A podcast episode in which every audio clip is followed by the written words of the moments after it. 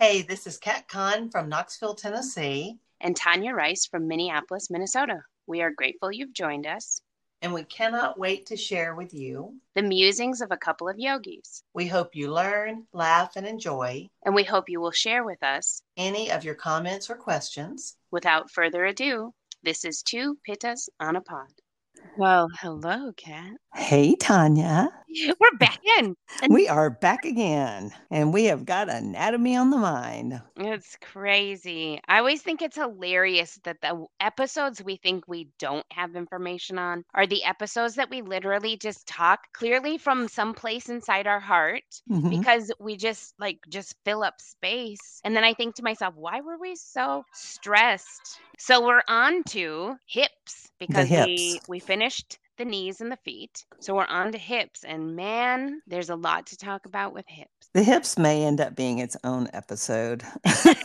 possibly true. Because think about it how many people are struggling with maybe not something hip specific, but something hip related? Everyone. Whether, yeah, whether it is tight psoas, whether it is tight IT band, whether it is low back discomfort, whether it is knee problems, instability. Mm-hmm. I mean, we, we could go on and on. And most of the time, you can like root it to maybe some instability in the hips. Maybe you can root it to unlevel hips. I know some people who are working through a lift in one shoe because even their gait, you can see that their hips aren't balanced. I mean, mm-hmm. it, the list goes on and on, right? Well, and the hips are right there in the middle of our body. It's the it's the midpoint for our upper and lower body for the most part. And, you know, healthy hips, you have to have healthy hips just to even sit. For standing, you need healthy hips. For walking, for running, for bending, for just about anything you do in your life, you need healthy hips. So when your hips hurt, it not only causes you pain, but it interferes with just your daily life.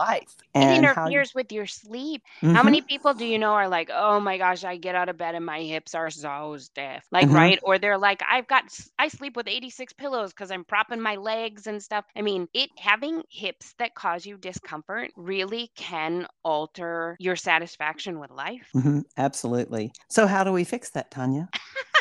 well, let's talk about hip stability. So, a lot of things that we talk about in yoga, specifically, let's talk about neutral postures. And when I mean neutral postures, I mean that your hips are facing the front of the room and your hips are generally level. So, this would be your standing mountain pose, this would be chair pose, this would be balance poses on the onset. Now, that doesn't mean that when you lift one leg out of the balance pose, that maybe you don't externally rotate that leg, but the standing leg is neutral. And the importance of checking in with hip bones, checking in with the stability of your hips from right to left and the instability or the stability of your hips from forward to backwards. And we tell people once you're here, like tip your tailbone under, tip your tailbone back, try and feel the neutrality of your pelvic bowl per se. Mm-hmm. And then notice, like we see it all the time, a person goes into a balance pose and they're so concerned about the balance that they take their hip and they jut it out,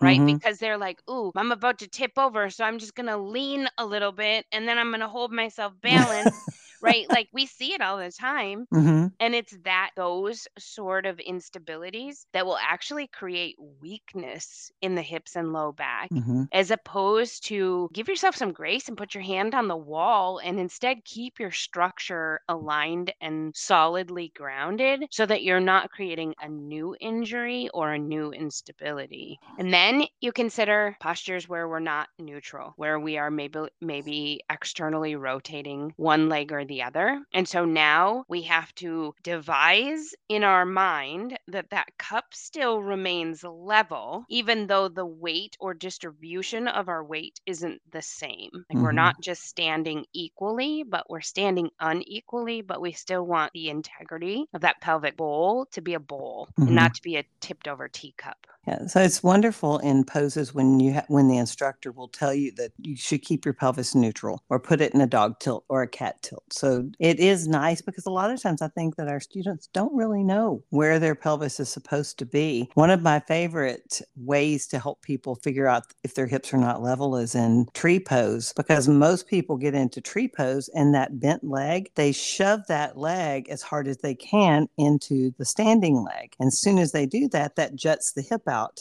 of the standing leg. So instead of if you're if you can follow what I'm saying, so if you're standing in tree pose, you're actually pushing that standing leg into the bottom of the bent foot. Yeah. That makes sense. It's yeah, it's it's that equal pressure hmm between the foot pressed into the inner thigh and the inner thigh pressed back into the foot.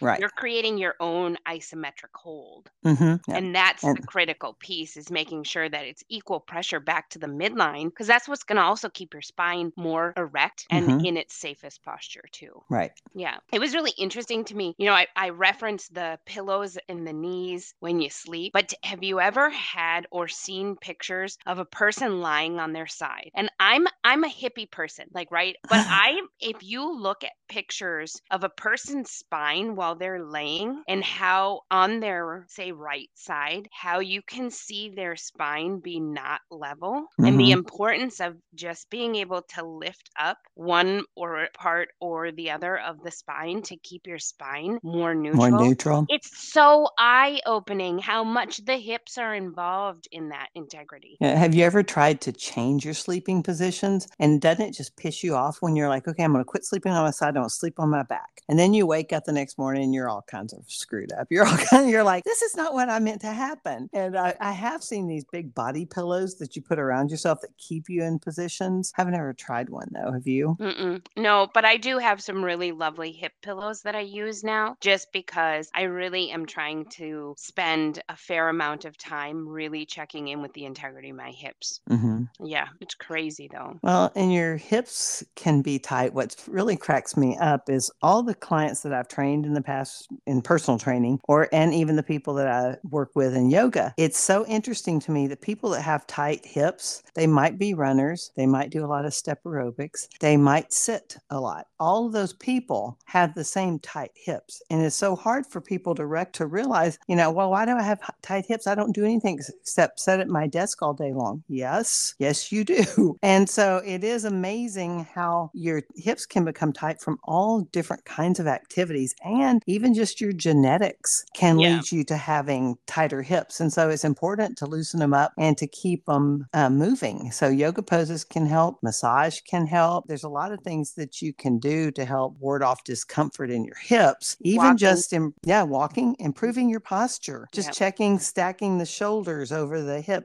over the knees, over the ankles. That can make a difference in the hips. Yeah. Oh, a hundred percent. And then you also mm. consider too that uh like your hip health and how necessary it is a couple things to recognize the the muscles and the engagement of the parts around it that matter. So like there'll be times where we're speaking in yoga about how we talk about using equal strength in the quads and equal strength in the glutes to not shift or overshift or overcompensate the hips, like to have that equal pressure on the front side of the leg and the back side of the leg so that we're not torquing at the SI joint, right? We'll also talk about the importance of the stability of the muscles of the pelvic floor in order to help the consistency of keeping the the pelvic girdle neutral. And then also consider that we talk about the importance of drawing the belly button in or what maybe we'll call Uddiyana Bandha and Mula Bandha so that we have that stability too when we talk about the stability front and back of that cat tilt versus cow tilt of the mm, hips. Mm-hmm. So it's like it's it's a conglomeration of the quads, the glutes, the hamstrings, the hip flexors, the pelvic floor. Like there's mm-hmm. a lot of muscles that go into the stability of the hips. Mm-hmm. Yeah. And it just takes one to throw it completely out of whack. And it only takes one tight muscle. Exactly. And if you have an over tight psoas, you're probably dealing with some discomfort in in the low back. Maybe you're experiencing sciatica. Maybe you have a weak pelvic floor, which happens post labor and delivery. It happens for women as they age. It happens for men as their prostates enlarge. Like, I mean, there's there's a whole slew of reasons why we are hip. Mm, I don't want to say hip weak because that's not the right term, but the muscles and structures around the hips that are weak, right? Mm-hmm. you Maybe bring up you bring up sitting. Sitting is huge. Sitting is a really big problem for overflexed hamstrings, which make for really tight hamstrings. And when our hamstrings are tight, the inability to get our hips into a safer back bend, the the inability for us to do deeper forward folding. I mean, there's so much that goes into all of the cursory muscles around the hips. hmm I've got about 10 poses for you. All for right, let's hear it. I got a couple too. a three-legged dog is a wonderful pose to help stretch out the back of the calves and the hamstrings when you're warming up the hips. Low lunge, it helps release the tension in your hips as it stretches your hamstrings, your quads, and your groin. So those are both great. Lizard pose, this is a little more, this is a little harder pose for some people. So again, protecting the knee, you may want to get Tanya's uh, Suka mats and use some blocks for support also. But lizard pose helps stretches and opens the hip and it increases the mobility and the flexibility. So even if you don't like this pose that much, it's a wonderful pose. And it not only does all of that, but it stretches and strengthens your butt, your hamstrings, your spine. It releases tension in your back. It reduces the negative effects of prolonged sitting or inactivity. So that's a great one for pretty much everyone in the world to do. Pigeon pose stretches the hips of the low back. Double pigeon stretches the muscles of the outer hips and it stretches and strengthens the glutes and the groin. Cow face pose, which I don't like this, which means I need to do it every day.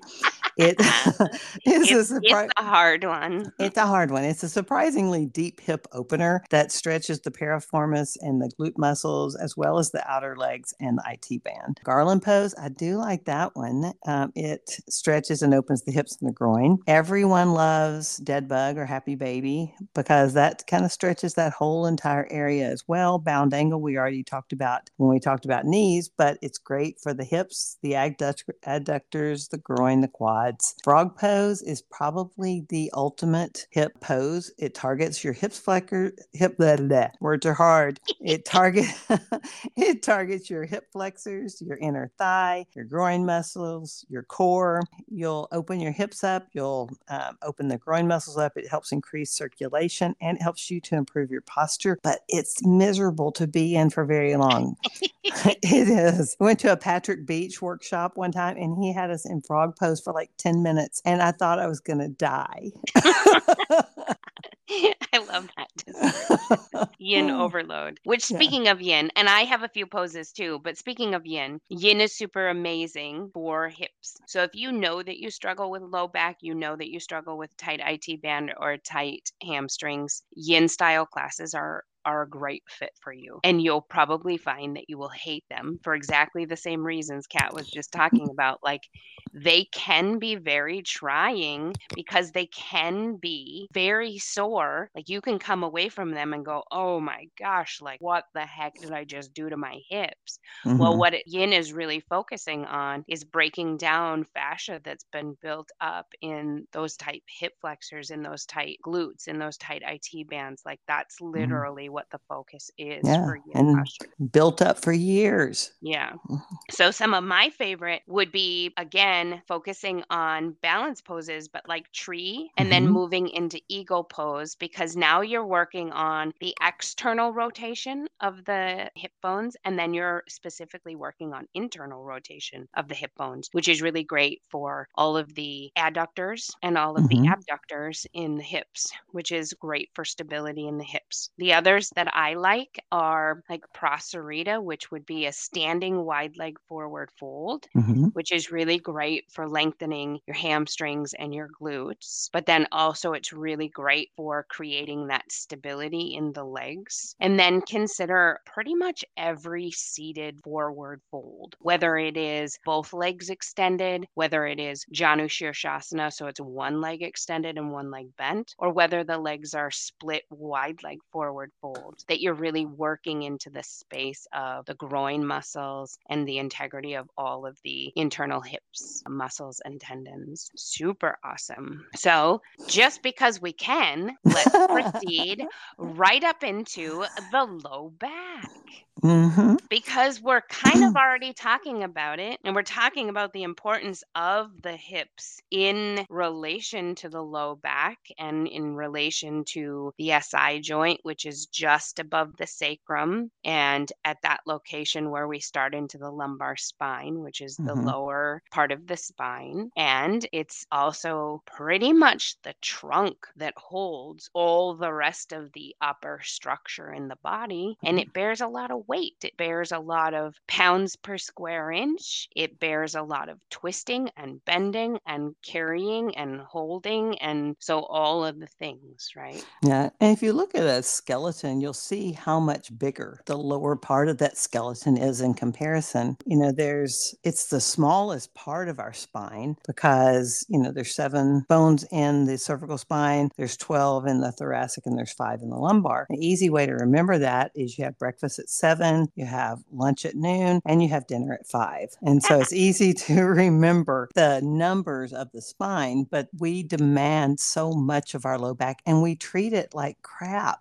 You know, how often do you ever lift things properly? I mean, you do, if you've ever hurt your back one time, you never lift in properly again for the most part, but we take it for granted until it hurts. Yeah, typically when people are exhibiting back pain, it's they're well on their way and it's usually Mhm. repetitive stress. Now that's not always can it be something that came on, you know, rather suddenly? Yes, but typically it's more chronic than that. Mhm. And and you know, again, some of the things that you need to consider when we're talking about the low back is making sure the neutrality of the hips, but it's also really focusing on core intelligence, really focusing on drawing the belly button towards the spine or hugging the intercostal ribs or drawing the transverse abdominis, but just really using the strength of your core. And you and I know we're a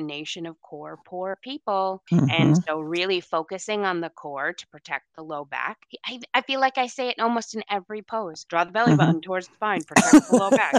Draw the belly button towards the spine, protect the low back. Like it's like a repeat on Yeah. repeat. Absolutely. And I tell people all the time one of the best exercises you can do for your core helps so, helps protect your low back. It's just an isometric contraction. Suck your stomach in, hold your belly in, and that's going to help isometrically strengthen those core muscles and help your low back. You know, we can we there's so much movement in the low back. We bend, so we're in extension. We've got forward, we can bend forward, we can bend sideways, we can twist the trunk. So there's so much range of motion. Have we told everyone that? Um, so one thing that my husband says, and you know, he deals with spine pain all the time. He's he works in that area, but he says most of the time the people that come in that need surgery have dropped a bar of soap in the shower and not even thought about, but just jerked down and reached and twisted their torso, and they've herniated this or they've hurt something in their back just from those everyday movements. So functional exercise is extremely important for your whole body, but really for helping protect that back because we just don't think about it. You guys in Minnesota, how many people throw their back out shoveling snow? Yeah. Mhm. And it's because of that torquing and twisting movement that you don't normally do. Golfers have all those same pains in their back. Um, you know, the lumbar spine is very strong and it's resilient, but you really don't want to force it beyond that natural range of motion that it's supposed to be in. So I, you know, I see people in class, especially like in a seated forward fold, they are forcing and shoving and pushing as hard as they can to make their body go there. They're, you know, and it's not some poses like we're doing inversions,